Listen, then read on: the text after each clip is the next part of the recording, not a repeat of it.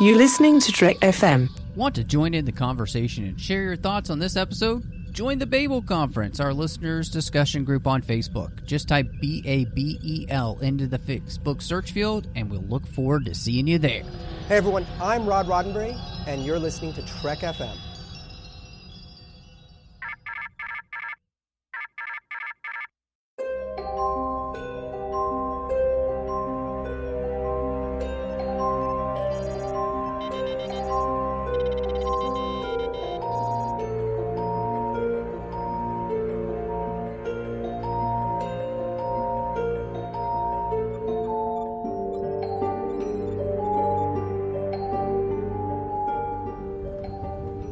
Taking all these books? I thought I'd take some light reading. in case I got bored. Hello and welcome to TFM's Books and Comic Show, and I am just one of the hosts here, Matthew Rushing, and so excited to have with me once again the one and only, the indomitable Bruce Gibson. Hey, everybody, how's it going? I think I heard them say it's going okay. It's going okay. I'm so glad everybody's doing great. Okay, and if you're not, you will be feeling okay after listening to us tonight. It's true. or to or this morning, or this afternoon, whatever or it this, is yeah, whatever moment. it is, time you're listening, as as Riley Blanton would say. So, um, but Exactly. yeah, we're excited to be back. Um, we've got some uh, news to cover for you. We've got a uh, year five issue to cover, which is exciting.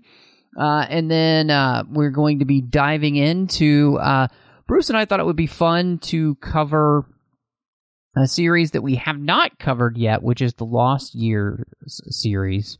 Um, and a pretty, I would say, substantial book, you know, uh, because of just what it was, which was trying to fill in those gaps. So we'll talk about that when we get there. But, of course, make sure before uh, we do anything, make sure you're subscribed to us and following us and liking us everywhere. Uh, subscribe to us on Apple Podcasts or wherever you get your uh, podcasts. Review the show on Apple Podcasts. Help people know what you think of the show so they keep finding it. Uh, of course, you can also find us on Twitter at TrekFM or on Facebook at facebook.com slash TrekFM. We've got the listeners living discussion group, the Babel Conference you can join, which is a great place to go uh, if you want to talk to listeners from all over the world. Of course, online at trek.fm, you can go to the contact section and send Bruce and I an email if you'd like. We'd also like to say a huge thank you to our associate producers through Patreon. Um, we really appreciate the fact um, that we've got Greg Rozier and Casey Pettitt supporting the network here and the show. Um, and of course, uh, if you like what we're doing here on TFM, make sure you go to patreon.com slash trekfm and see how you can be part of the team. Every little bit helps. Uh, but we've got some great contribution levels that you can give at. Uh, and honestly, trick quick tidbit, it's going to be much more effective uh, for you and you're going to get a lot more for your money when it comes to being a Patreon subscriber because we've got a lot of stuff that's going to be going behind the paywall. Uh, so if you like what we're doing here, uh, make sure that you're, you're supporting us on Patreon so you can get behind that paywall. So, uh, Bruce, uh, we are at issue 20 for year five, um, which I thought was fascinating uh, as we're in the news now. Uh, because this has something to do with what we're going to talk about a little bit with the lost years in in the sense of uh, we go to Vulcan in this episode because there is a tower that shouldn't be there but is there but shouldn't be there and Spock gets transported back in time to the Vulcan revolution uh, of logic. And so I'm really fascinated with this because what did you think of this issue? I really like this issue because at first, when uh, they go to Vulcan and there's that tower and Spock gets transported to the past, I was just like, okay, we'll see how this plays out. And I like that it did not meet mine or Spock's expectations as to what he would find in Vulcan's past. That the stories that have been passed from generation to generation about Surak and, and that period of time aren't necessarily the way he's expecting them. The stories have changed some. Things don't play out exactly as Vulcan history has shown.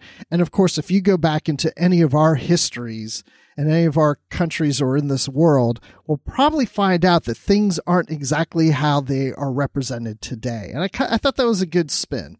Yeah, I, I- think it's interesting that the thing that you pointed out um, is, I think, a strength, but also I think a terrible weakness for me for this issue because I'm tired of revisionist history.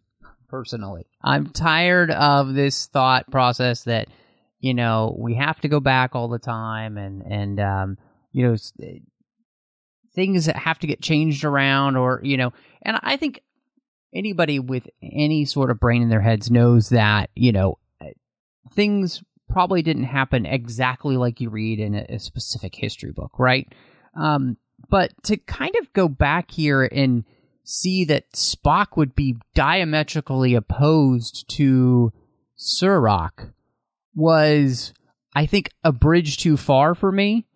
And um and and, and I I say that because and I'm really torn by the issue because there's a part of it which is interesting because you know look logic can be used to logic your way into thinking anything right uh, that's the problem with logic is is their sole foundation for everything is that logic is a terrible tool. Uh, it, it doesn't it doesn't have any other guiding factors to it. There's no virtue or anything that goes along with it. Um, cold hard logic is cold hard logic, and we kind of see that uh, with the way that they portray Surak here. So I'm really hoping there's something else going on beyond just that thought process that Surak was maybe not. uh, Because the problem that I run into this, if there isn't something else that it really flies in the face of everything we know about Vulcans and you know Surak himself. Um, and from all of Star Trek, right? Like not just the original series, but like Enterprise, and I mean like every single part of Star Trek. Uh, you know, Surak is is is known as somebody who's pretty fantastic, right? And so to come into this comic and then try and and maybe in two issues or maybe three, who knows, um, kind of say that isn't the case. I have a real problem with that kind of revisionist history. I think one of the problems what we have is we're not seeing the whole story. To your point, yeah, this is the first issue of maybe two or three of the story. So I don't know how that's going to play out. Right. It almost feels, and this is towards the end of this issue, where we really see Spock.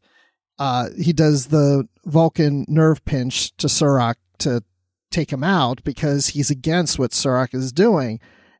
What I hope doesn't happen, to your point, is that we find out that Surak actually learns from Spock, and Spock is really the one who creates the philosophy of Surak. And then you have that whole thing where it's like, well, wait, who who created this? And didn't Spock learn from Surak, but Surak learns from Spock? you know? No, I, I think you're absolutely right. Um, if something like that is what happens here, I, I oh, I will be really disappointed. Um, so it'll be interesting to see if there is not something else that's going on here. Like there's some sort of like time tampering in the first place. You know, like somebody is is trying to mess with the time space continuum and, and and you know change Vulcans from what we've known them to be to what they kind of want them to be. So that would be much more uh, appreciative for me as a fan and just uh, you know reading this comic. Otherwise, Uh, yeah, well, I would be really disappointed if we get the whole thing where no, really, it's Spock, you know, so it should really be the philosophy of Spock, not the philosophy of Surak, which was the character who is in, you know, basically just influenced by himself, you know. So I, Right. yeah, that that's Well- a bridge. That's another bridge too far. there there's a possibility that Surak's going to learn from his mistakes, and that's what we're seeing here. And Spock is just there to witness it and is guiding him, but he would have gotten there eventually anyway without Spock, because that's what would have happened in the original history. Or to your point, if someone is involved in this and is creating this alternate history and Spock is seeing a different history than what really took place, Right. there's a common thread through all these issues, and that's Gary 7. hmm Yeah, And Gary you go. Seven has Yep. Mm-hmm. something against the Federation. And so there might be something in here that Gary Seven is involved and changed history or put this device on Vulcan that sends Yep. Spock back Yep. to have some kind of influence. Right. Exactly. No, I think you're 100% right. And, and that's kind of what I was saying, it, you know, with the whole process of how difficult this is when, you know, we don't have the whole story yet. And so, um, you know, I, I'll be really interested to see where this goes because, like I said, right now, as it's sitting, it it doesn't sit right for me, you know, and I'm hoping that that unease is because of exactly what you said that we're going to maybe finally get the payoff for uh, you know what Gary Seven and ISIS have been doing, uh, you know, to the timeline, and so because that would be really cool to, to kind of have this whole five year mission thing wrap up with a big, you know, time battle with Gary Seven. Yes. Without Q getting involved. Exactly. I, no, we've got enough Q coming in Picard. We don't need more Q. So, um, but no, I'm excited to see where the the rest of this goes. So, um, I it is definitely I think a controversial issue in the sense that it really kind of like what you know um and it cu- it does leave you wanting to read the other issues so you know if that's what they're going for which i'm sure they are well done Yes, and absolutely. You know, we always have to comment on the art. I did enjoy the art of this. The characters look they like they do as the actors on the TV series. I thought the art was really sharp in this. Yeah, me too. Uh, I thought that this was a good looking issue all around. So, and especially since we're exploring Vulcan, uh, which you know we haven't really seen too much of on screen. We, a little bit in Enterprise, and of course some in the JJ universe. So it's always kind of nice to see Vulcan, and of course you know seeing Vulcan uh, in the past is is really interesting. So. But uh, Bruce, I guess maybe uh, it's time for us to dive into the feature, and we can talk about some lost years. Yeah, maybe go back to Vulcan's past. Yeah, possibly. So, Bruce, I'm really interested because I feel like this is a book that you have probably read before. Oh my, yes, I have. this is something I've been waiting to mention here on the show. So, without going too far into this, this book came out in the summer of 1990. And at this point, I was really my Star Trek fandom was had been growing the last few years, coming up to that period of time. And I went into a bookstore in the mall. Yes, they used to have bookstores in the mall. Wasn't and that on crazy? display was like I miss I Walden know. books in the mall, right? Yeah, and I think it was a Waldenbooks actually, and they had a display at the front. And I missed this too, seeing Star Trek novels in the front as soon as you walk in. And there was a hardcover, several hardcovers of the Lost Years. And I thought that would be really interesting to read. I've never read a Star Trek novel. I'd like to read it. And I thought, oh, but you know what? Years ago, I bought one called Enterprise, Their First Mission and I haven't read or the first adventure. I haven't read that one. And I'm like, I always get novels and I never finish reading them. I start them and never finish. And I just graduated college. I'm like, you know what? I've got time. I haven't started a job. I'm going to buy this novel, but I'm going to read the first one, their first adventure. I'll read that first, and then I'll read the last Year. So I'm re- reading the beginning of the five year mission and the end of the five year mission. So this was technically the second Star Trek novel I read, but this is the one that made me want to read Star Trek novels, and I haven't stopped ever since. Man, that's so cool. Um, and it's funny because I was just looking at you know uh, Star Trek books the other day and thinking about books we haven't covered, and I was like, man, the first adventure. I don't think we've ever covered that one here on the show. So I just there's so many of these that we you know we haven't gotten a chance to get to because there are so many Star Trek books. But this might shock you. I've never read this book. Like I've seen it like at the library. I remember as a kid, you know, I used to see it at book sales. Of course, I would see it. I, I'm also a, a huge fan of the fact that we used to have bookstores and malls uh, that weren't like Barnes and Noble, and uh, you know that's what got me into Star Wars books because I saw you know uh, Timothy Zahn's Heir to the Empire uh, in the window. I'm like, I have to read that, you know? And, um, you know, once I was a kid and, uh, when I was a kid and got into Star Trek and Star Wars, you know, used to get the books at the library and stuff. So this is just one that I had never read, but was always fascinated by because of the idea of, you know, kind of filling in the gaps of the five year mission to, of course, the motion picture. And to me, that's it's a really interesting time period because there is so much that happens and there's so much about these characters' lives that seems to change from where we were in the, you know, the five year mission. And so on that, I kind of wanted to uh, probe a little bit with you and, and see, you know, that's really the whole impetus for this book, which is to fill in the gaps. And so, as that being the main thrust of this book, how do you feel it does with that mandate?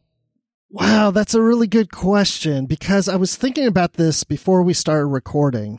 Because honestly, when I started reading this book, I was surprised with how much I didn't remember. Because remember, it's been like over 30 years since I read this book. I haven't read it since the first like time I read it until now. some of our readers right there, our listeners. So yeah, I remember back in the day before you were born, there was a Star Trek novel. And uh, that's my old man voice. I guess this is too. But so we both have old men voices. What are you talking about, Bruce? I don't know. Get pass me some iced tea Or a mint julep. my rocking chair here. Mint julep, yeah. But you know, I was surprised going through this how, in some ways, how little there is of filling in the gaps. It does fill in the gaps, but it's only maybe like the first third that really plays to that, and then the rest of the story. You really could have worked a story like that into any p- time period in Kirk's command. You- could have, you know, jiggered it a little Yeah. bit to fit in there. And then till the end, we get a little something that adds to filling in the gap. But it really doesn't fill in the. It's it actually plays out as a Star Trek novel. It's just set up to take Mhm. place at the end of the five year Yeah. mission. I think you have a really good point there. You know, I think there are some parts to the novel to which try to answer some of the questions, right? You know, uh, you try to an- you're trying to basically answer questions about our three main characters. Um, you know, how does Kirk end up an admiral? How does Spock end up on the path to Kolinahr?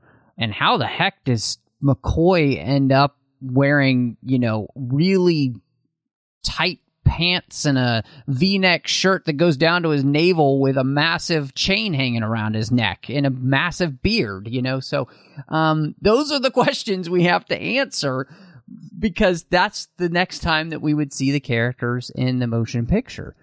And I think the novel does answer some of the questions a little bit, but it also takes a very strange road to doing it. Like, I, I would say this novel was completely unexpected in some of the choices that it makes.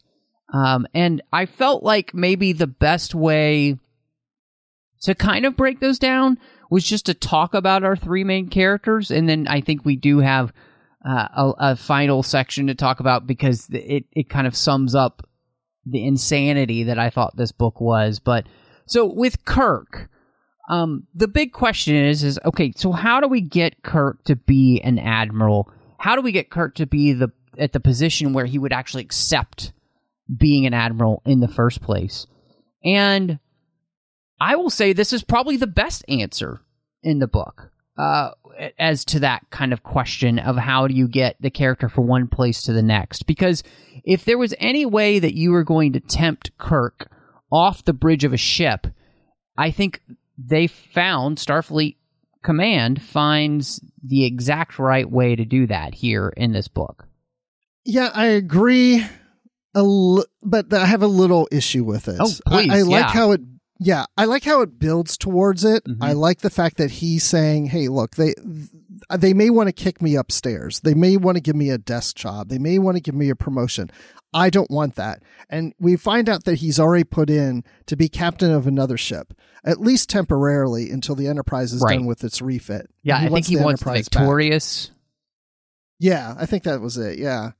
And so, and, and then he's stating to his friends that, you know, if they offer me a promotion and put me behind a desk, I'm going to resign. I'm, I'm prepared Right. to make the threat because he starts finding out that Starfleet needs them. You know, things haven't been perfect with Starfleet and, and they have to, Kirk's their shining star. So they, they need the shining star. They don't need him leaving Starfleet and they need to make him happy, but then they have ideas of what they want him to do for them. And it's not being a captain of a starship.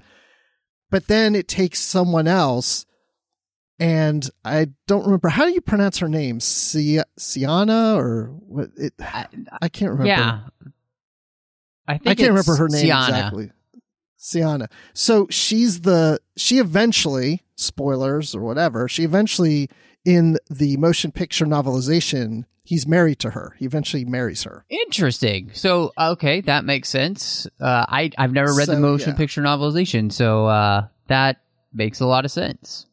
And she's one of the characters that's killed in the transporter accident on the Enterprise. Oh my, okay. Wow, that's So- they don't play that well in the movie at all. Then she's supposed to No, be that's all wife. cut out of the movie. Yeah. Yeah, that's not in the movie, but yeah, in the novelization. But regardless, she's this vice admiral and she wants to employ him into this new mission of her going to on these diplomatic missions to planets and he wouldn't be behind a desk and he would be there to help her and guide her and show her how it's done and basically all the things he kind of did as a starship captain but without being a captain but being an hmm. admiral and having more flexibility to do all these things and it seemed too quick for him to say, okay, that's the problem I had because he was ready to leave Starfleet.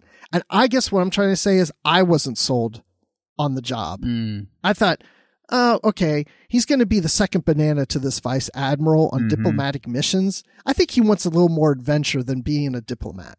And he was just like, okay, I'll do it. Sounds good. yeah, I so I can understand that, and I, I do think, and and that's kind of where it's like I felt like it's the best answer in the book. I I, Yeah, I agree. I don't Yeah. think it's the best answer necessarily for Kirk, um, in the sense of really truly making him make the move. Uh, and I, I- I think it's an interesting idea to, to basically what you're offering Kirk is the opportunity to go, you know, gallivanting around the galaxy, saving all the hot spots. You know, um, you're kind of playing into his ego, uh, that, oh, it's only Jim Kirk that can do this, you know, kind of thing, which I think is helpful. You know, Kirk definitely has, I think, somewhat of an ego. But I, I, the, the thing that they're not doing is that, they, that you still can't really replicate the fact of the unknown, right? The whole point of Kirk and being on a starship is the, the joy of experiencing the unknown, boldly going where no one has gone before, right? And, and so that's still something that they can't quite do. And, and I think where the answer is almost good enough is the fact that I, I don't think Kirk truly means that he wants to resign from Starfleet. And I think they basically call his bluff and they give him something good enough. And the other reason I would say that is because they also promise him, Nogura promises him, look, if you do this for us, then I will do whatever I have to do to basically get you back the Enterprise. Which does help in the sense that when we talk about the fact that, you know, he did some arm twisting, you know, to get the em- Enterprise back in the motion picture, it makes sense that he basically would have gone to Nogura and been like, yeah, I'm calling in my favor, you know? And so that's where I felt like when it came to filling in the gaps for Kirk, that was the place where it, it made sense. And I think I, I, I think I agree. I, I like the fact that the Enterprise is that carrot that they put out to him. You're right. I think it would have played a little better for me if she offered him the position. Mm-hmm. He is attracted to it. He likes it, but he'd still rather be on the starship. but he's really thinking hard about doing it. And then Nogura comes and says, if you do this, I'll give you the enterprise. And then he goes, sold. But it, it felt like it was more like he was sold immediately when he heard the position. And I Yep. just think he would have held back a little more on that. Yeah. No, I uh I think you're right. And and and that leads me to something that I th- felt like was a, a little bit of a detriment to the novel, which is that he and Sienna fall in love. I was just like, really? Like Kirk Kirk can't not fall in love with somebody like I, I feel like it's such a bad trope. Um and and part of this is like yeah, maybe it's because it's an early novel and, and they feel like you have to have Kirk fall in love with somebody. Uh, but I, I just felt like it was a little bit too much for me, and it it was honestly it's kind of inappropriate for them to be together anyway in the chain of command. Um, and so not that Kirk really seems to care about that kind of stuff sometimes, but um, yeah, I don't. I, to me, that part just did not work. Um, it it's not written well enough for me to buy it and so I was I was kind of displeased that that happened, and you filling in the gaps for me since I've never read the novelization. Okay, that makes sense. Then they they basically are playing with what the novelization of the motion picture and where they're trying to go. That makes sense. Then um, I just feel like the storyline should have been much better written. Then if we're gonna have to do that. I, I can definitely see that point. I don't disagree with you. I was waiting for them to get together. I was actually waiting for that to happen even a little sooner. I was also expecting that maybe he took this position because his attraction to her. But that didn't play for a while. And then it just happened. You know, they hooked up.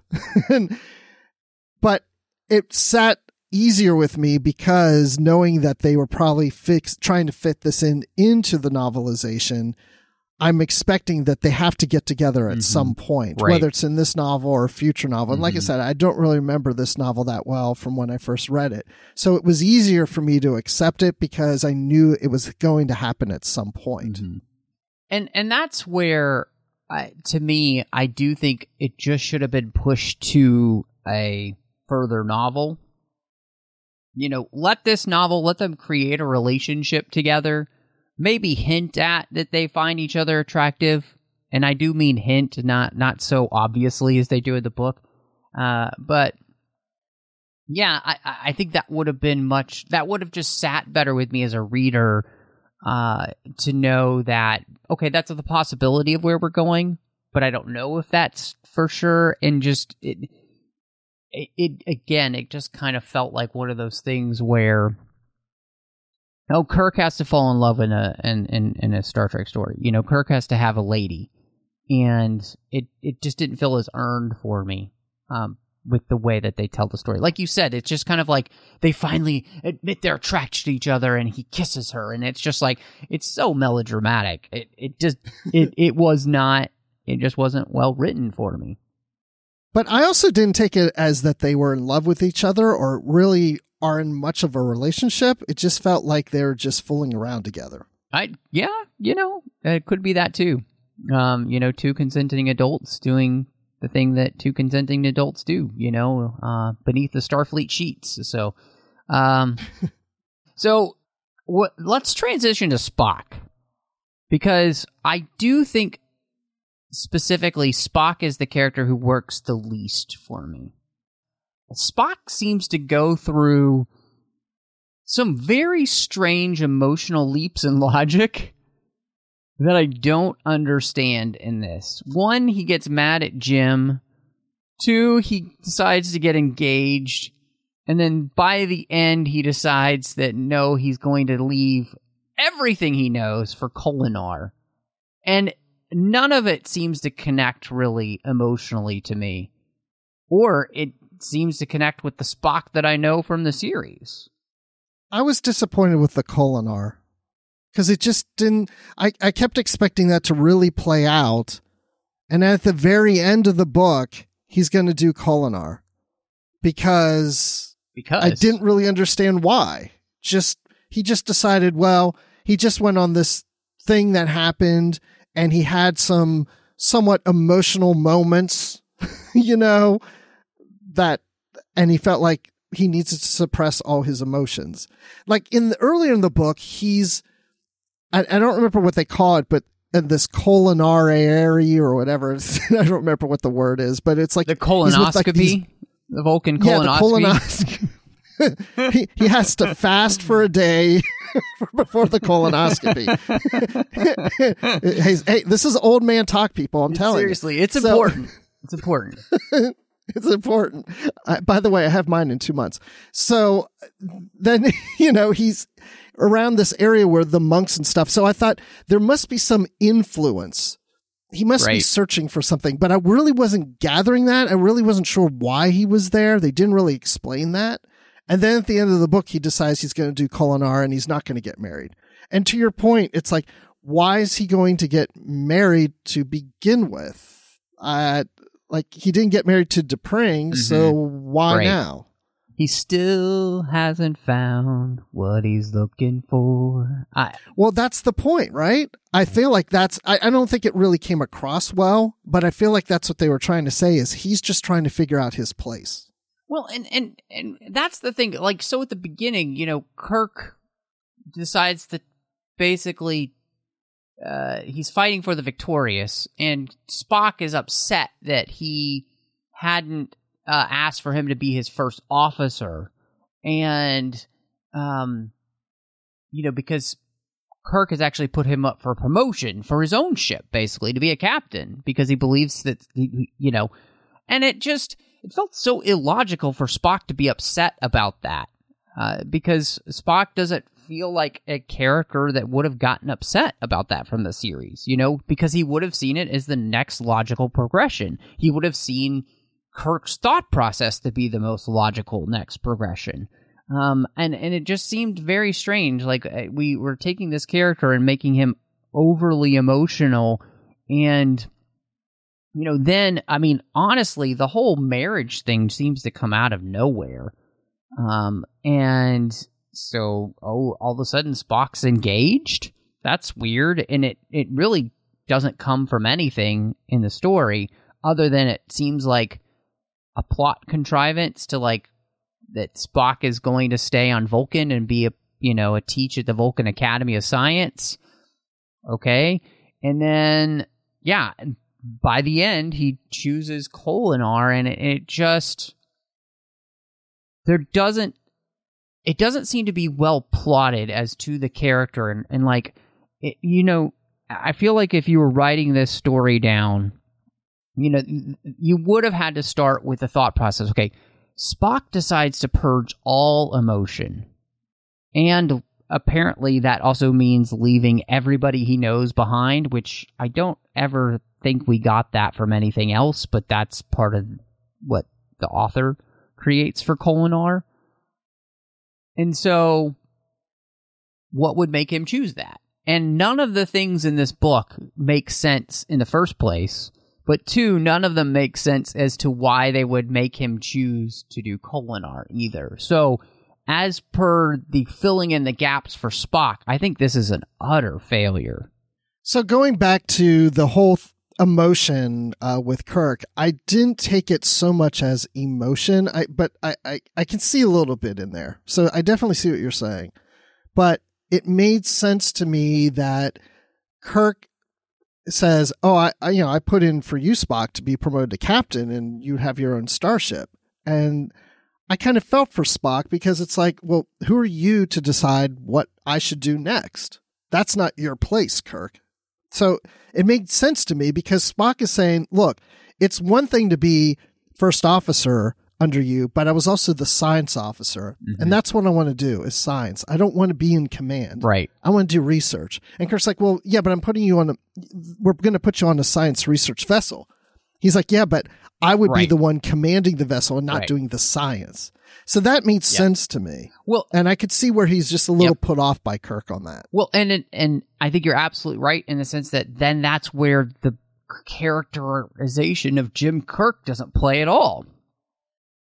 Because Jim would totally pay attention to what Spock wants. That would absolutely be his reaction. Oh gosh, Spock, I had no idea that that's what you want from life. I apologize for being such a jerk. And like, of course, I'd love to have you as my first officer on the Victorious if that's what you want. Like, Jim Kirk was never about putting, telling other people what they should do with their own lives, unless, you know, they're on some planet where they don't know any better, right? Like, Yeah. but, but to tell Spock what, like, you're absolutely right. I think that's where the failure between the way the characters act in the first place isn't always uh, it, it feels incongruous with what we know again from the characters from the series Okay, so I'll give you that. So because I remember while I was reading this, when they the three the main three went their separate ways, I felt like it was too easy. They were Mhm. too accommodating to be like, "Good seeing ya. Maybe I'll see you again someday. Bye bye." And I thought, is that really what we gather from these characters after five years together? Are they not closer than Going that? through or maybe that comes later in their life lives. But- and death together like they've literally Yeah. been through every situation you could possibly be in and then some Yeah, and to your point, I can see maybe Kirk saying, "Spock, just so you know, I've you know put in for uh, captain of the Victorious, and I would love for you to join me as my first officer, but." I don't want to hold you back from your career. There's other opportunities out there. You can be captain of this science vessel, which I think you would be excellent for. And Spock saying, Well, you know, Jim, I would prefer to stay as a science officer, so I would like to join you in the Victorious. And then Kirk being like, That's what I want too. But I'm not going to say it. But I'm glad he's took because I don't want to take command without Spock there. Because if you think to the motion picture, he wants a Vulcan science officer. And Yep. you know what he's really saying is, I really wish Spock were here. And I'm trying to find a replacement for him. So I don't see him pawning Spock off so easily. Like, go somewhere. No, go, go. It's been nice working with you, but you need to move on. Take captain of command of that ship. Go. We'll see you. So I get that because I remember that running through my head as I was reading it. Like, this just seems too easy that they're really willing to separate. And they're separated for like six months, I think, before they talked again. And when they meet up again, it's like, oh, hi, how are you? What have you been up to? you know? And you just expect them to be closer than that. No, I I could not agree with, more with you. I think you nailed it on the head that there is this lack of connection between the characters. And and and what's weird is that they're trying to create that connection, that deep-rooted connection between Spock and Kirk and McCoy in the sense that Spock would be almost offended that Kirk wouldn't want him with him, right? But then it, I, right, you said it just doesn't make sense that Kirk wouldn't uh, want Spock there.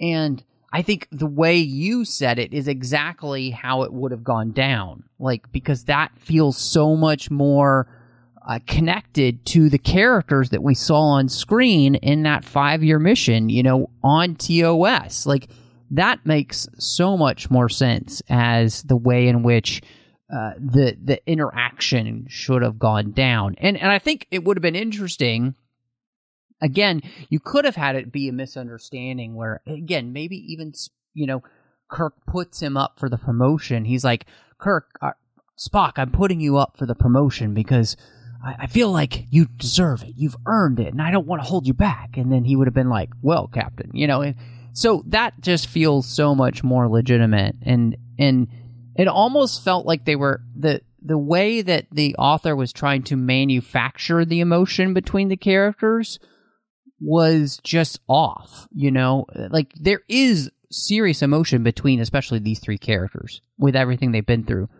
But it was like adding strange emotions that didn't actually fit with what should be their emotional state. I would get it if the author took the approach of they've been together for five years, but they haven't been apart. And this is the first time that they're going to be apart. And they don't realize how much they mean to each other until after they're apart for a period of time. And now, if the book went into that direction where Kirk just readily, you know, waves Spock goodbye. It's been great serving with you. Short little tear here and there, but moving on. But then they come to realize that they need each other by the end of the book. That would work for me. Mm-hmm. But that's not really how this plays out. And as we're talking through this, and by the way, I still like the book, but I know we're kind of nitpicking at things here. But what the thing that I think this book should have done now that we're going through this is to call it the lost years and just focus on these Mhm. characters and what they are Yep. going through emotionally or not emotionally in Spock, but maybe emotionally that makes him want to go through Kolinahr. Let's play that whole thing out instead of setting up the chess pieces to where they are at this time in their life and then playing a Star Trek Mhm. advan- adventure for Right. the rest of the book. Yeah, and in some ways, I, do think that is a detriment to the book. Uh, you know, before we hit McCoy, I'll just say, you know, as we're talking about Spock, one of the things that this book does is it has some weird focuses in places, like the fact that we focus it all on Riley. Like, I don't care. Stop focusing on him. um, who cares? I liked Riley. Uh, uh, but but um, what my point was is that the the the the page time that we give him or Uhura or some of the other characters was misused in the sense that this book should have been about these this big three, right? And it should have only been about them and their experience of like you know getting called their separate ways and then finding out like you said coming back. I think it's much stronger because this book it, it kind of loses its focus in some ways. And part of that i think is I, I think it's just a detriment for mccoy because he just doesn't get very much to do. Like and and why he's on this like speaking tour with this character named llewellyn in the first place i never truly felt like i got in the series or here in the book. And uh, yeah i was really disappointed that he just seems to kind of be a character that I almost feel like the author doesn't really know what to do with him as a character. Yeah, I mean, I can see that. Um, yeah, I yeah, in a lot of ways there isn't that much development for McCoy. It seems like we have to find a reason to get him to Vulcan so he can criticize Spock. you know, Yeah. like to have the Spock McCoy dynamic going on and be the everyday man of like, what's this and what's going on and why is this happening? But I will say what I really enjoyed about the relationship of Spock and McCoy in this is they reveal to each other how much each other means mm-hmm. to the Right. one another. You know, that McCoy actually realizes that he's missing Spock the most after leaving the Enterprise, and that Spock means more to him than he let on, and vice versa. And I started to wonder if Spock likes McCoy better than Kirk at this point too, the way it was written. Um, but it, it was good uh, scenes between the two of them. But yeah, I don't feel like there was a whole lot of development for McCoy in this. Yeah, and and I think you're right in the sense that the the, the Spock McCoy relationship plays off really well. But the thing that I was disappointed in is that I felt like you know from the motion picture McCoy felt as a character somebody who was very happy with his life as a civilian, um, being a doctor, not out doing crazy stuff. You know, obviously he was loving the fashion. Uh, so I, I, that was something to where I almost felt like, you know, McCoy was the character who really kind of accepted almost retirement from Starfleet much more comfortably. You know, like that he enjoyed his life on Earth. And so that felt like it would have been a kind of an interesting thing because that was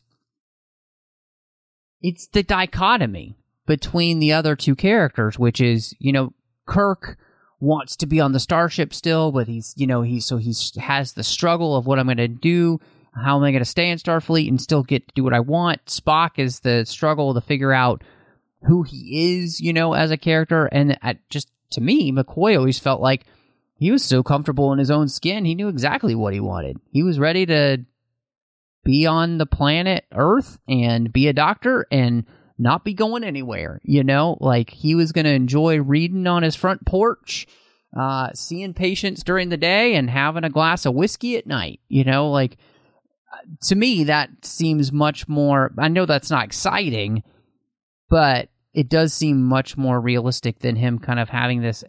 And then the relationship with Dr. Llewellyn, it doesn't really work because the, I, it there's not enough depth to anything that really happens character wise and character motivation wise. And so we try to play with this fact that he's with this woman who is kind of a friend and a partner, you know. Um, is it going to turn into like a love interest or anything? But we never really get to spend enough time with with that storyline for me to to really care about the storyline for him and her and if it's going to go anywhere. So I, I think the biggest issue I'm having with all of these is there's just not, I didn't, I don't feel like there's just as much thought put into what we're going to put on the page. And, and we just start putting things on the page and, and none of it's really gelling for me. I think that gets back to what I was saying before. It, it, this felt as if the writer's trying to create a Star Trek adventure, but also address the the transition from Mhm. leaving the five year mission and moving on to their lives, and trying to do both, and setting up the situation so then we can move on with the Star Trek adventure. Because to your point about McCoy seems very happy to be retired Mhm. and drinking his mint juleps and just hanging out in Georgia or whatever he's doing with his shirt open, or maybe he's at the discotheque. Yeah. But he's there's there's a hint of that though at the end of the book because when Spock's talking about doing Kolinahr and explains what that is, McCoy says something along the lines that that sounds good to me. I like the idea of being alone somewhere in the woods, nobody can find me. So I feel like it's leading in that direction, but I don't really understand why he said that because there's nothing that's leading me to believe in this book that through this adventure and you know his kidnapping in a sense and all the stuff he went through that he was like I'm tired of this. I'm tired of mm-hmm. getting in these situations.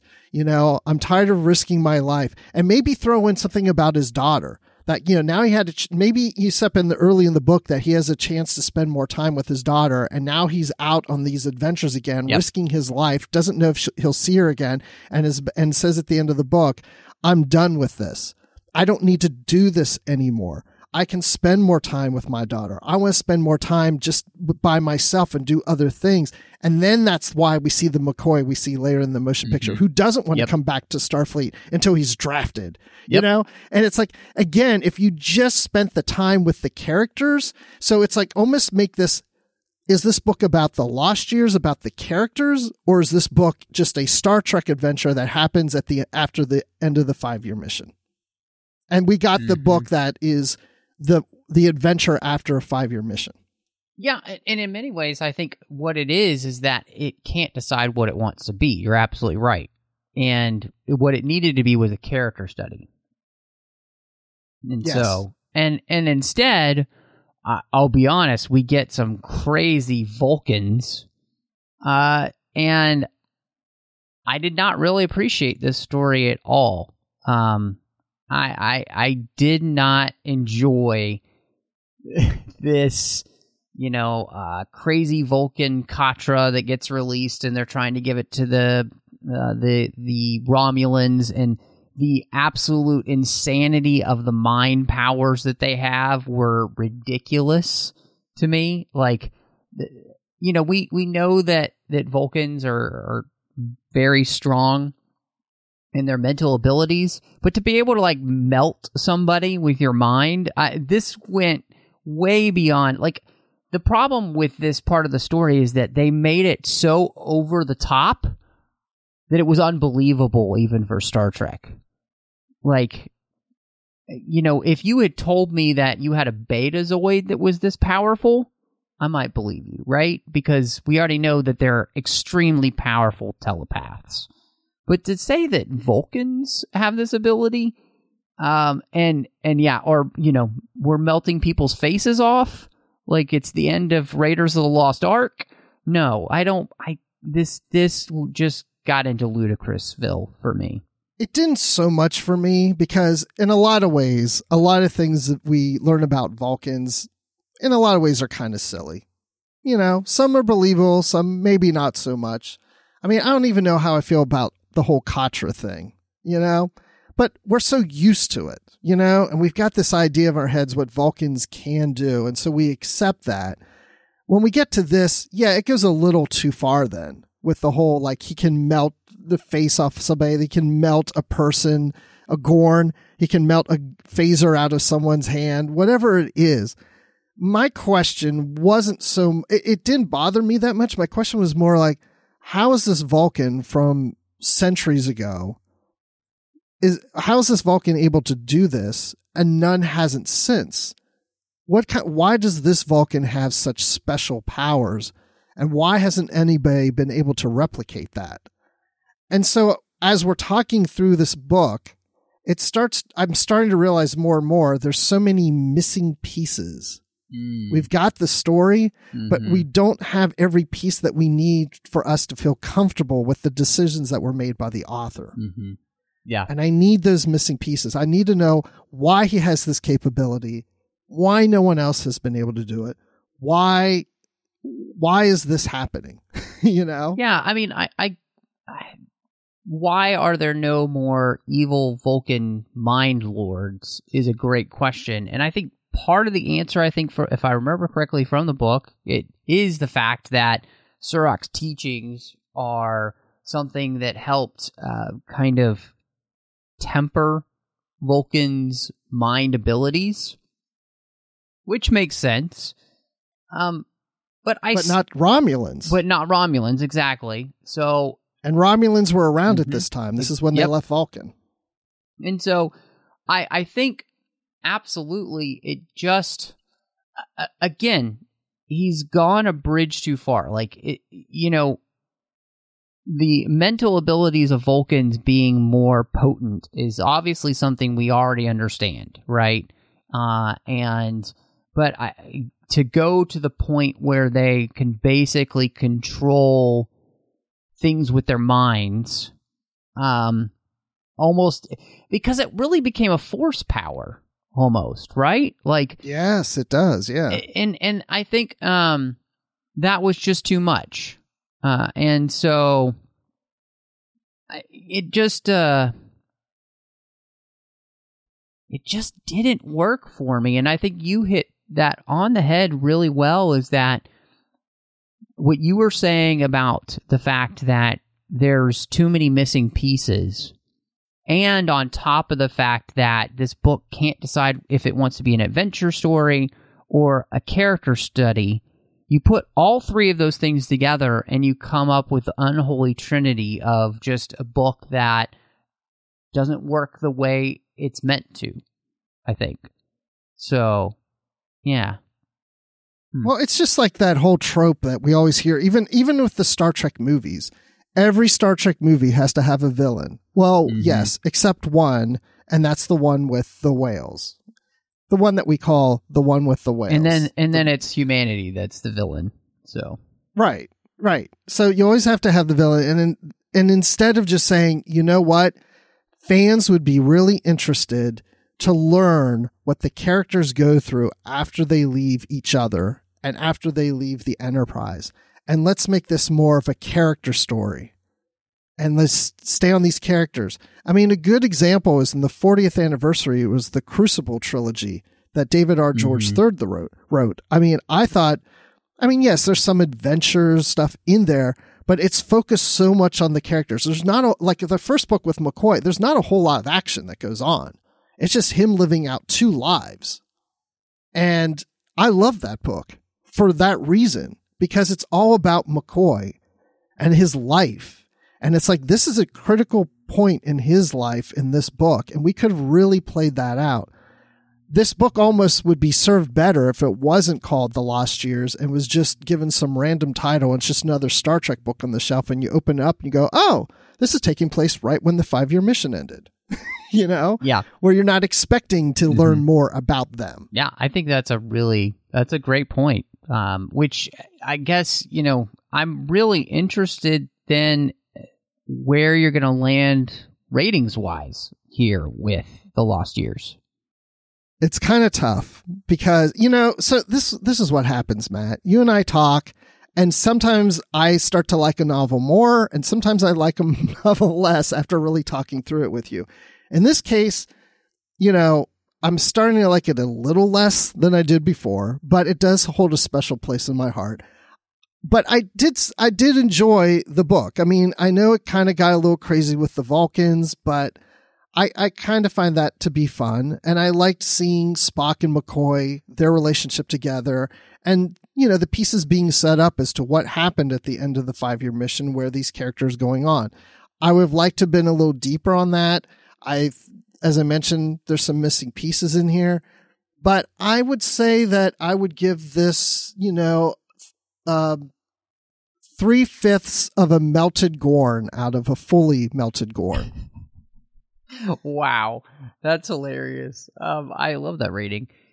Uh, I would say, I, I I do kind of hate to say this.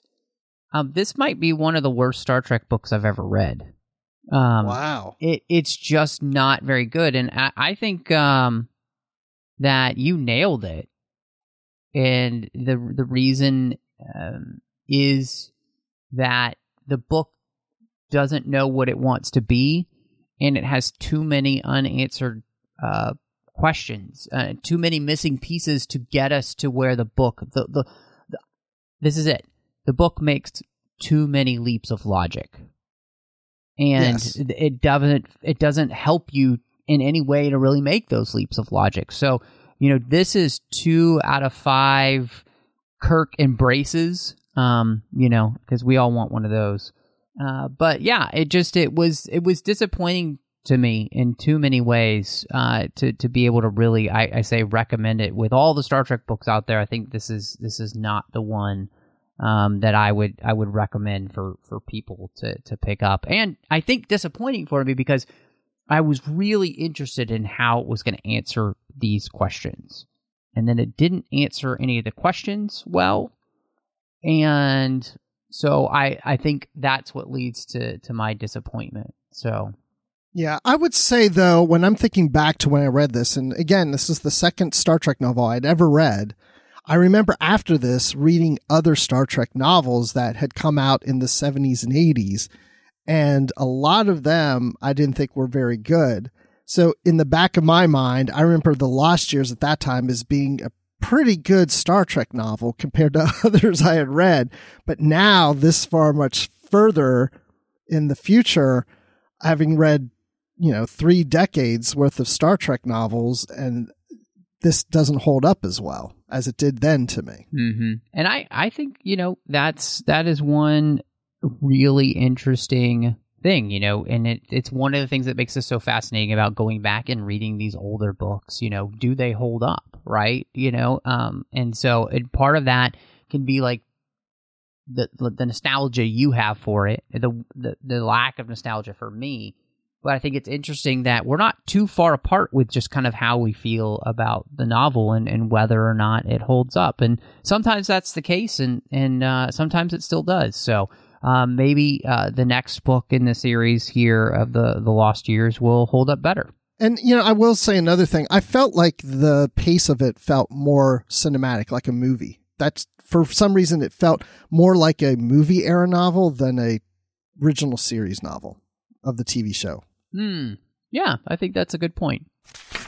Well, Bruce, it, it is always really fun to get uh, together and you know talk about Star Trek books and comics. And even though you know this didn't really land, uh, I think for for both of us in in too many ways. Um, it was really fun. I'm glad I finally got a chance to read it and uh, add that to the the list of Star Trek books that I've read. And I'm excited because we're gonna, you know, as we come back next, we're gonna be diving back into the Typhon Pact series uh, with a, I would say, an, another interesting book, Rough Beasts of Empire. So Yes. Are we? Do we? Do we think we'll read the other Lost Years novels? No, Bruce. Uh, definitely, I think we'll continue uh, the Lost series novels, and I, because I'm interested to see where this goes. And just because you know the first one didn't quite work out, that doesn't mean that the rest of them couldn't be great. So I'm excited to to be able to do that. But if anybody wants to catch up with you and see what else you've got going on, where could they find you? Well, you can find me on Twitter at Admiral underscore Rex. You can also find me on Instagram at Admiral Rex. I'm occasionally on the Star Wars Report podcast, and I'm on every episode of the Positively Trek podcast with Dan Gunther. And so weird because we're doing some reviews of the Lost era novels, and here on Literary Treks, we're doing the Lost Years novel. I'm getting lost in what novels I'm reading right now. So that's what I'm up to. Nice. And of course, uh, you know, you can find me here on the network, also doing the 602 Club, which is our general geek show, talking about all the fandoms we love, as well as Snyder Cuts there with John Mills, talking about everything that Zack Snyder's directed. Uh, you can also find me over on The Orb with Chris Jones, talking about Star Trek Deep Space Nine. On the Nerd Party Network, wrapping up Owl Post with Drea Kaufman as we had walked through every single chapter of the Harry Potter series, one chapter at a time, and doing aggressive negotiations with John Mills over there, talking about Star Wars. Well, Bruce, uh, I think I'm going to go uh, get a whiskey with McCoy. Oh my gosh, that sounds so good right now. I might join you, but until next time, live long and read on. You call that, light reading? To each his own, number one thank you